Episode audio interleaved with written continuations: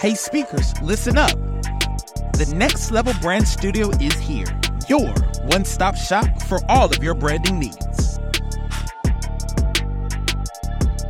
We've created branding materials for some of your favorite motivational and public speakers. Are you in need of a high-quality logo design? Well, look no further. The Next Level Brand Studio is ready to create a high-quality logo just for you. Or maybe you need an electronic press kit. We have created EPKs that have helped speakers make well over 6 and 7 figures. In need of a website? The Next Level Brand Studio has built websites for some of the biggest names in the industry, and we want to do the same for you. Or maybe it's time for you to go to the next level with a high-quality speaker's reel. Whether you have taken the stage hundreds of times or just once, the Next Level Brand Studio has a team ready to assist and create a custom speaker's reel for you. NextLevelBrandStudio.com. It's time to take your brand to the next level.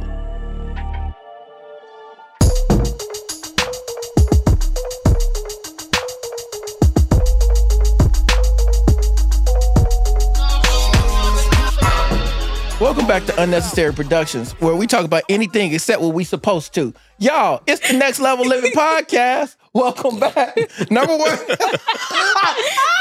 podcast. This day crazy. Listen, y'all. This is what you're going to get here, y'all. It's the Next Level Living Podcast. It's the #1 podcast amongst anybody who likes podcasts. I mean, it's your favorite podcast. Favorite podcast. There we go. And we back. Shout out to my girl today, man. What's up, Kay? How you feeling? I'm feeling good. I'm feeling good, Mike. How you feeling? Man, I'm feeling great, man. It's been an interesting start to our day, you know? Like, I can tell everybody's real excited to be here today. Matter of fact, let's kick it to the most interesting of all. Jay, how you feeling? Man, I'm good, man. I'm good. It's so good. Deanna got caught up to it. Deanna. I'm looking at Yanni like, this is getting good. But no, I'm blessed, man. Super excited for the day, man. We got a special guest on. We got a super special guest on. But before I introduce this special guest, I want to just shout out one person from our community. Can I do that? Please. Yes, spotlight. Do it. So Atiyah Johnson, we talked about her before, one of our speakers, right? Sure. She got a $75,000 contract. Oh, dang. Right. Love her. Like, yeah, she got great energy, great spirit. Yes. So I call her to congratulate her, thinking I know what's going on. Yeah. And she's like, oh, thank you, coach. You know, this means so much to hear from you. I was like, no doubt, keep it going. She's like, well, actually, you got a minute? I was like, what's up? She said, I actually got another $75,000 contract from another school, and then I just landed an $85,000 contract. Come on. I said, man, if you don't give me a testimonial video to let these people know what's real. So she's going crazy. Hold on, let me do the math. Contracts take about 3 hours $275. So that's $230. Wait. Okay. Somebody said $275 and $230. Didn't they say $275s and then an $80? Yes. Am I tripping? No. Everybody take their time, because what we not going to do is let Mike Moss play himself. No. This is towards you. You see how you don't take responsibility? I said there was a difference. I said somebody was wrong. You ain't have to call Crystal out, though. Oh, for real? Crazy. That's crazy. Oh, yeah. You mean us? You're going to stand in this fire with me. I never said $275. Keep it going. Keep it going. You're trying to put us between. We don't get this on camera often, y'all. I appreciate it. But the point is she going crazy. Half a ticket. So congratulations to Atiyah Johnson. Quarter ticket. And Nick, here's what I love about it. She was not even a speaker before she came to us. Really? Wow. She got her own hair salon. Mm-hmm. Wow. She not even, I can see if we help somebody get a $75,000 contract, another $75,000, and an $85,000 contract that's been... Yeah, right. She ain't had no experience. Mm. She still got her hair salon. What? And so to be able to supplement your... And man, shout out to the Next Level Speakers Academy. We just like to shout out our people. Sign me up. Yeah. I'm in the wrong industry. Listen. I'm trying to figure out what's going on. Yeah. Right. We're going to get you right. Man, Mike, Chris, you know, let me introduce y'all and to all of our Next Levelers out there. Nicole Ambrose, listen to me.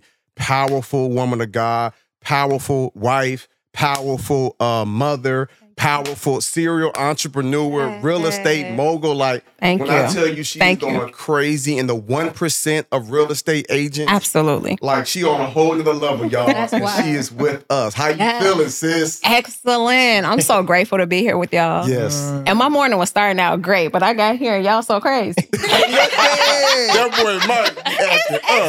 You feel at home? You feel at home now? Yeah. For sure. So whole vibe. I'm ready to kick my shoes off and just have a conversation. I feel like I'm at the family reunion. That's exactly how it go down. Yeah, that boy might be cutting up. That's crazy. Yeah. That's crazy. I heard you try to subliminally say it 2 seconds ago, but you're going to repeat it. What was that word? What's that word? Sublit what? What happened? Subliminal what? It was subliminal. Uh-oh. What did I say? Subliminal. Okay, cool. So we doing that, everybody? We gonna microscope? All right, cool. We got 60 minutes of this. No, we just want you to be great. I understand. So let's watch it get greater. So Nicole, so listen. I got you. I already know this is going to be a 2-part episode. Okay, let's do it. Because there's so much depth to your story. So we'll get to as much as we can in this one. Okay.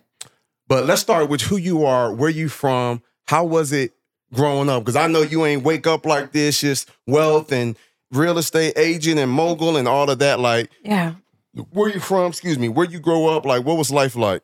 First, I just want to say, to God be the glory. Straight up, man. I get emotional just even thinking about this journey, and it's nothing but God that could have loved me so much to pull me out of where I came from in Chicago and to deliver me to this couch. Sitting across from Jeremy Anderson and y'all on this podcast with y'all, like sitting across from y'all is a dream come true for me. Wow. I remember growing up in Chicago and my mother wanted us to go to private school. So the private school, because the schools in our area were tough. We won't say bad, we'll say tough, right? Okay. The kids weren't, we won't call kids bad, we'll call them tough. So the kids in the neighborhood were tough. So my mother wanted us to go to private school. And I remember and we had to take the bus there because it was 30 minutes from our house. So I would spend my bus money to, at the candy lady and with the video games, Pac-Man, Space Invaders, all of that, at the video arcade game shop, and I would have to walk home. So in that walk home, on one side of the tracks were the GDs, Gangster Disciples. As soon as you cross the tracks, and I had to go through this to get home, you cross the tracks and it's the Vice Lords. So it's two rival gangs in my transition home. A smart individual would have just took the bus, right? But not me. I'm gonna spend my money at the candy lady and playing video games and have to walk through. But being able to see each side of the tracks and being able to see history back then, which is what I didn't know, history was going to completely flip. The gangs back then, and I won't say that I'm 51 because I know I look 25, but don't worry about that. I thought we were the same age. Wow. 51. So back then, the gangs were different, right? We took a pause. I know. Don't worry about it. Allow me to reintroduce myself. My name is Young. What? That is crazy. Okay, you look good. I'm going to let you finish, but y'all. Thank you. What? Yeah. God did. God did it. God did it. That's crazy. Yes. Sorry, Jeremiah. I know that sound was coming through heavy for you. But the gangs were different. They were more of in protection mode when I was a kid growing up. So coming home, it was more of they made sure that you arrived from point A to point B. And on both sides of the tracks, I knew everybody. Wow. Slowly, by the time I turned 18, that began to change. Gangs began to be at war, and what you see of now, and I hate when people call Chicago Chirac, when I got 18 is what the city began to turn into. Okay. So the city that I grew up in, that I knew, loved, and trusted myself, my life with, began to no longer be a city that I could trust. I went through a horror. And let me start by saying this. My parents, my dad passed away. Bless his soul, amazing father. My father was one of the first Black executives at UPS in Chicago. And my mother has always, as we were kids, worked 2 jobs to make sure that we had not what we needed, but what we wanted. And that's the difference. Right. So I was able to go on vacations and go to different places and be able to see something outside of Chicago. Okay. So as Chicago began to transition, I had seen something different on vacations in Florida, you know, in Wisconsin Dells and different places. So I was able to take that and know when the city began to change and it was no longer a place of comfort for me, that I had to get out, but I didn't know what get out looked like because nobody was ever talking about getting out, right? But I knew that I couldn't do that. So that same walk that I had taken my whole life across the tracks began to be a death trap. And I was terrified. I was terrified every day for my life because during one summer in a 6-mile radius, we had 500 killings. Yeah. Nobody was safe. Old people, babies, like women. Nobody was safe. So turned 19, I went to, I went through a horrifically horrible experience. I was raped and discarded in the alley and just had a very, very tumultuous 2 years from 18 to 22. Mercy.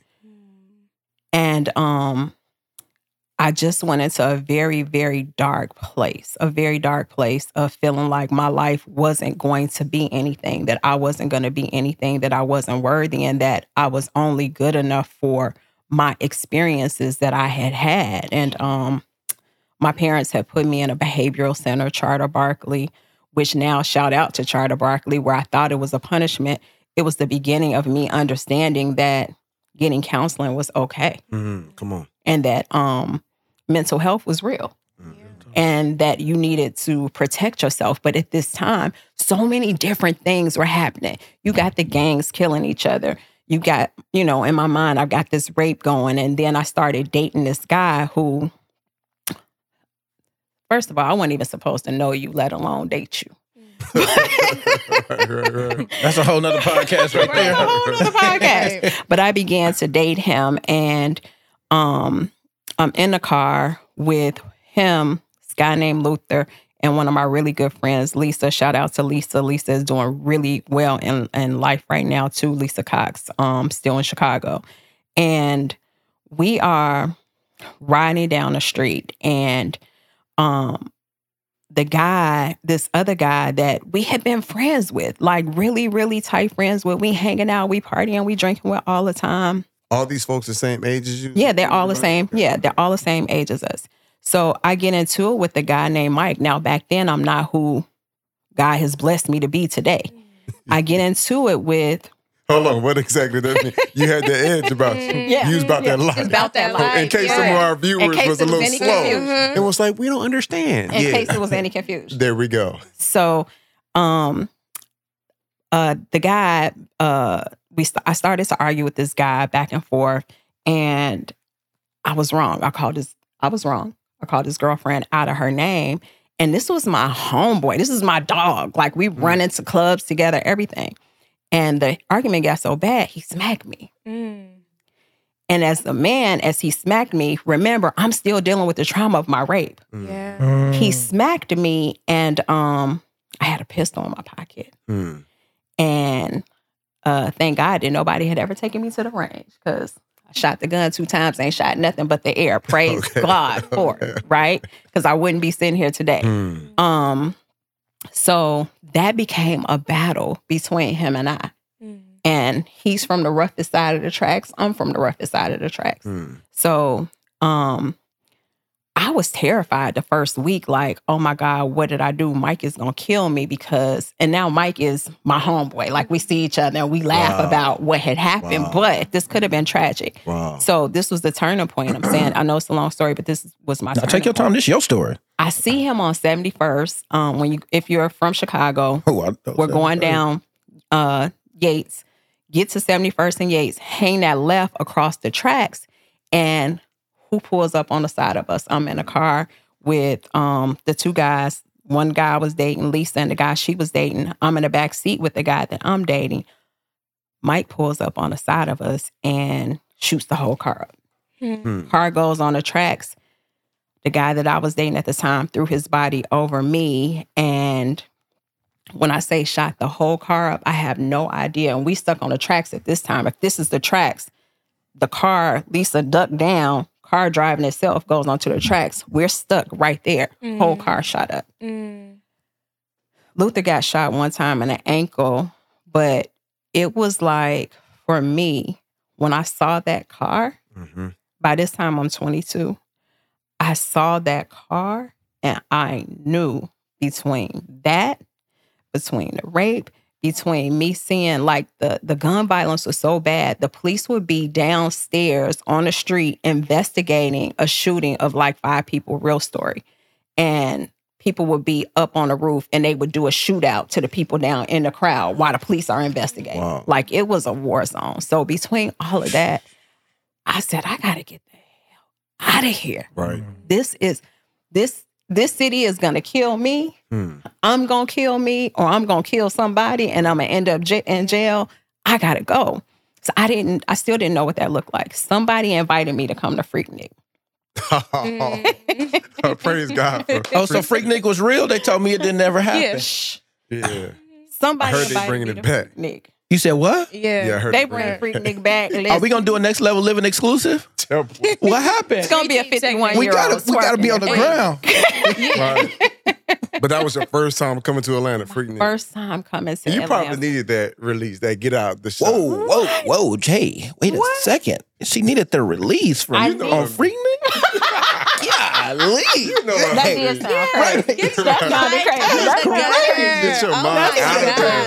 you done saw so much of your lifetime, you deserve a break. Go to Freaknik. That's what you... Okay, cool. I just gotta let everybody know that I see how we got it from the viewers. Whoa! Is the camera on, Jay? No. What's happening in this place? You know what? Wow. I'm so sorry. You're really getting the real us. We got a bad habit of being ourselves. Go ahead. I love it. I'm with all the shenanigans. But I came down here. Yeah. And I saw Black people everywhere, and it was not an ounce of violence. Now, it was a whole bunch of, we didn't know it was twerking back then. We called it something else. Yeah. But it was a whole bunch of twerking going on, a whole bunch of gyrating. Yeah. It was gyrating. Yes, ma'am. It was the best form of gyrating. Gyrating now? Don't act like you ain't never heard your aunties be like, stop the gyrating and all the other stuff. Okay, yeah. Because they be like, Mike, don't be you dating them, girl. I saw her gyrating. I was like, I know, auntie. You like, I saw her gyrating. That was a prerequisite, that huh? Was moving, what? Huh? What you saw? Okay. Oh, it's you know what? I ain't got no judgment free zone. Anyway, so going back. You come here and Mike gyrating and everybody going crazy. Mike. Right. I don't know. I think it was when Jeremy told you to go to a Freaknik retreat. Something like that. He was welcoming you to a Freaknik retreat. And you know what's crazy? I imagine coming here... You've seen a lot more greenery. The people is moving and shaking. The energy is different. It's Black people. Now, the Freaknik was just part of it because with my parents taking me out, I realized that don't just go to the parts where it's the touristy part. Right. Yeah. My friends and I actually had gotten a rental car, and I actually went through the city. Gotcha. Like, I'm going to different parts of the city. There you go. And was this your first time as an adult traveling outside? Because I know you traveled while you were younger. Yes. Okay, so this is how it starts to turn. Yes. Okay. For sure. Okay. So I get out and I go out to Stone Mountain. And at the time, I didn't know anything about Stone Mountain, but we get out, we go to Stone Mountain. We're in Decatur. We're in all of these places now. Keep in mind, this is almost 30 years ago. So these are Black people that got the old school Cadillacs. Yeah. They living good, right? I'm seeing professional Black teachers. I'm seeing people that own stores. Like the people that owned the stores where I grew up, they were Arabs. I didn't see anybody that looked like me that owned anything. So I'm seeing Black people that are owning the corner stores and are really, really successful Black people in addition to the gyrate. Right. So for sure. It was like, we about to turn up and we about to get this money. Right. Yeah, okay. Yes, it was like, wait a minute. This is it. Right. For me, Atlanta became the Mecca. It became a place of refuge in my mind. I lived in this place in my mind. Yeah. So while I was here, we were staying at the Westin. I'm 22 years old, staying at the Western and you notice it's still a beautiful hotel today. And back then, that was that thing. What? Yeah. So you was getting money. Listen. You know what I'm saying? Like, you 22, listen, coming to a trip to Atlanta, renting cars, staying at the Westin? Yeah. Yeah. It was crazy. And kind of part of my story that I had left out was by this time I had my oldest daughter, Ashley. Shout out to Ashley, who's pregnant with my first grandbaby. Yeah. But I was dating her dad at the time, and he went to jail. And at the time when he went to jail, he left, you know, his was doing well. Mm-hmm. I didn't have to worry that period, you know, of my life financially, because he left me good. Mm-hmm. So that's how I was able to come down here and really do that. But it's so much depth. It's so many parts of it. Just even that part of my story of going from my parents to going with somebody who was hustling and in the streets and everybody knew him, and living that. I was doing hair at the time. So being the dope dealer's woman, the dope dealer's baby mama, doing hair, like it was the whole classic, you know, back in the day anthem. Right. I was the classic. The fairy tale. Yeah. Poster child of what the hood life looked like back then. So when I came down here and I saw that, I got back home and nothing was real for me anymore. Yeah. Nothing was real for me. While I was down here, I met who is now my ex-husband. I met him on the elevator at the Westin. Okay. At Freaknik. Sam. And shout out to Sam. What's up? Right. What's up, Sam? Yep, Sam. Good old Sam. Sam was from New Orleans. Oh. I'm from Chicago. Mm-hmm. So we dated long distance. Mm-hmm. Throughout the time of being with my daughter's father, my oldest daughter's father, he cheated a lot, and then going to jail and my rape and then the killings and then all of the stuff had just, I said, Lord, if you just send me somebody that's just square, just want to go to work, don't want to hang out, don't want to party, don't want to sell no drugs, just wants to do nothing but just love me. Mm-hmm. And you have to be very careful what you ask for, because it's real. And they say, when you ask for something specifically, you're going to get what you ask for. Yeah. Sure. I got what I prayed for. So we were dating long distance. Throughout us dating long distance, Chicago began to suffocate me. I began to be so, every corner, you got crackheads. Now we at the crack epidemic. Mm-hmm. Right. The heroin on the west side, you will have heroin lines around the block. So we went from the gang epidemic to now we're at the drug epidemic. Right. Yeah. And these people are the people that I know, love, and trust. This is my sphere of influence that's now hooked on crack, that's now hooked on heroin. And so I go from a tumultuous childhood to now a rape, to now a baby's father going to jail, to now, you know, the car getting shot up, then a baby's father going to jail, and just trauma after trauma after trauma after trauma. And I never had any healing. So as Chicago began to look foreign to me, I just went into a space of prayer. Mm-hmm. I went into a space of prayer. Nobody in my family, I didn't have anybody in my family that was going to church, although we went to private school. Right. I didn't have anybody that was going to church or anybody that was taking us to Bible study or anybody that was really being a positive influence on me where I could look to and say, I'm hurting, I've been raped. Right. Yeah. Mm. I was thrown out and discarded like trash. Mm. This car was shot up, I almost died. Mm. I don't know what to do with this pain. I don't know what to do with the fact of how I grew up was traumatic. Right. So, I don't know what to do with this information. And as I was growing up, I wasn't the cool kid in elementary school. Like, I was teased, you know, a lot.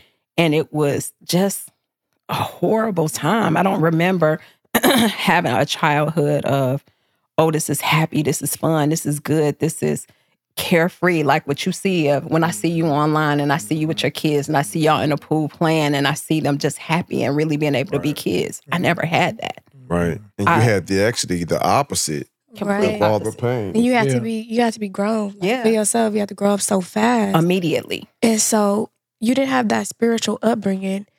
And so how did you seek God? Like, what, how did you start that process of just like seeking his face to get a better understanding and just release to him?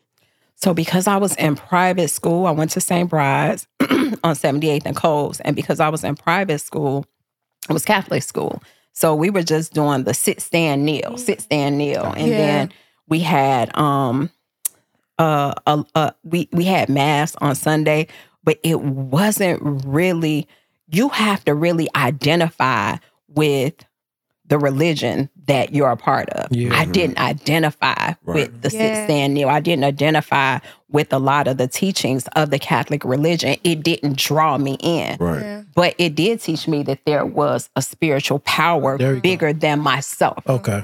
So all of these things that were happening to me in life just let me know that there's something else, and I was smart enough to know that I needed to go find it. Mm. So as I got older and all of this stuff started happening to me, I knew there was a God. I just didn't know how to pray. Mm-hmm. I didn't know what to pray for. Mm-hmm. And I didn't know that my success was really on the other side of me just trusting God. Come on. Straight up. I didn't know that the relief from my pain was really just on the other side of me trusting God. All I know is that I've been raped, I've been abused, I've been cheated on, I have had life stolen from me as a child, and all I knew was pain and suffering. Yeah. And I knew that it had to be something different, because if it truly was a God in heaven, that's right, this wasn't what it was supposed to look like. And I wanted to be the beacon of light for people that saw me to know, I got to change this so they can see something in me, so they can see something different in me. But I didn't know that it was God that I wanted them to see in me. Right. Yeah. Right. So because I was so hurt, I just didn't know what to do. So I did what felt good. I moved to Atlanta. Straight up. Atlanta felt good. Mm-hmm. So I moved to Atlanta. And in me moving to Atlanta, I didn't have Kennedy yet. Ashley was a little baby. I didn't have any family here. I didn't have any friends here.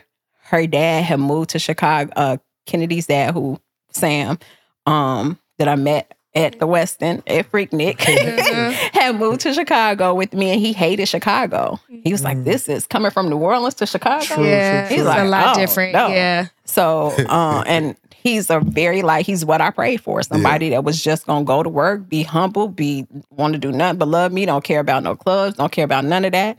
So he was like, "I can't." He was working at this place they park cars, the downtown, and somebody came in. This is second week in Chicago. Somebody came in, it's his job. He was working the overnight shift. Pulled a pistol on him and robbed him for all of the money that was in they collected at the parking garage downtown. Like, Chicago will chew you up and spit you out. It's a different beast. For sure. So he was like, "I can't do this." So he was saying he was gonna go back home. I was like, "Wait a minute. I got a plan. We're going to go to Atlanta." Right. We're going to go back to Atlanta. So we agreed, and that's how we got here. Nice. Wow. So that's a lot. So you got here. Mm-hmm. This was a place of refuge. I want to stop here. In part two, we're going to dig into what you was doing for the community, how you got started. For sure. In real estate and that type of thing, right? But let me ask you a question. When you made the move to Atlanta, you knew this would be a better place, a better opportunity for you, but you didn't realize life was going to be like this. What? The only thing I knew is that it couldn't be full of memories of my rape. It couldn't be full of memories of me having to cross between those two different gangs to get home from elementary school. I knew that it couldn't be the life that I had in high school. I knew that it couldn't be me getting, in a car and not knowing this car is going to get shot up. Right. It couldn't be me seeing all of the people that were my rocks and the people I looked up to growing up being crackheads. I knew it couldn't be that. So it had anything different than that, I was willing to roll the dice. Yeah, straight up. Let's roll the dice. And you know what's crazy? I feel like a lot of people that's listening can probably learn from your example. E.T. said it years ago, so go where you celebrate it, not where you tolerate it, right? Ooh. And so I feel like a lot of people, sometimes they're so loyal to the city that they from, and that's all they know, but they want something different, but they wonder why something different ain't coming to you because you in the same soil. Like, I can literally take a plant that can be in some toxic soil and that plant dying.